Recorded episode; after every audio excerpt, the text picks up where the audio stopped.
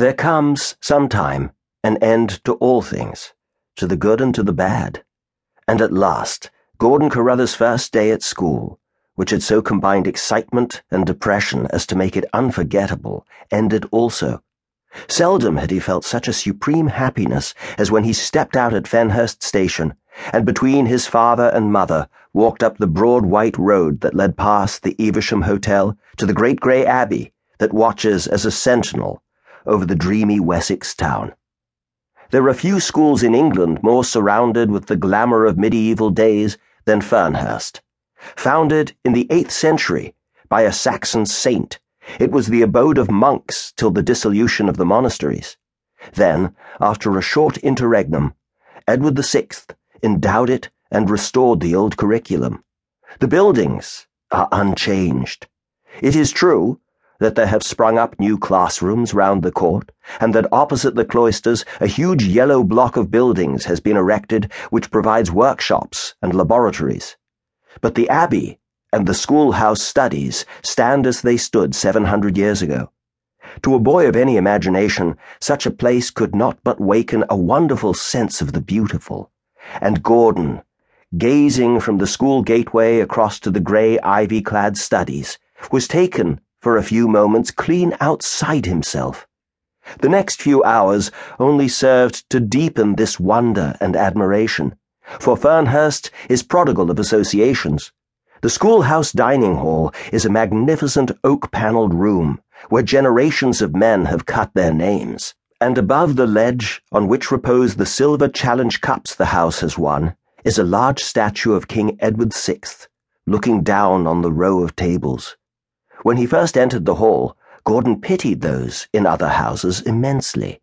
It seemed to him that though in the outhouses, as they were called at Fernhurst, the eugenic machinery might be more up to date and the method of lighting and heating far more satisfactory, yet it could not be the same there as in the schoolhouse, and he never quite freed himself of the illusion that, if the truth were known, every outhouse boy rather regretted that he had not chosen otherwise.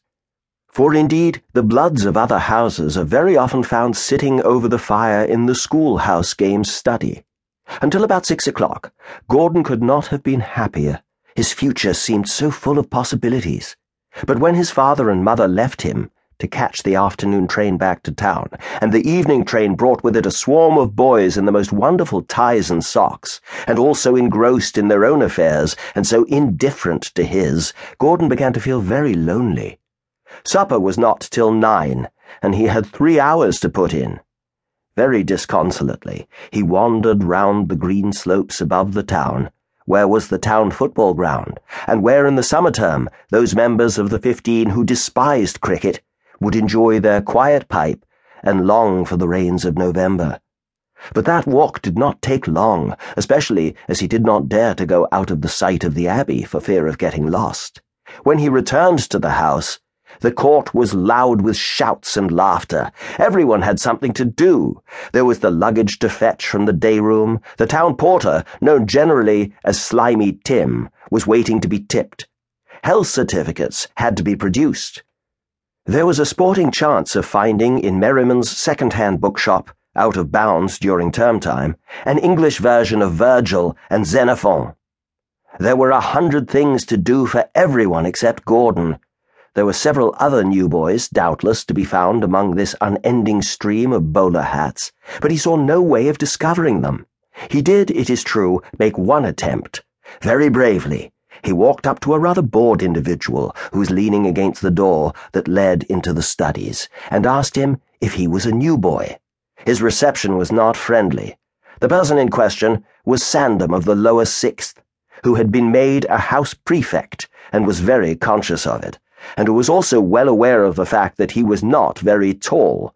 His friends called him the cockroach, and Gordon was told politely to go elsewhere. He did not, however, go where he was told, but sauntered sadly down to the matron's room, only to find it full of people, all with some complaint. Some had lost their keys, others were furious that their people should have been charged for biscuits and sultana cake that they had never had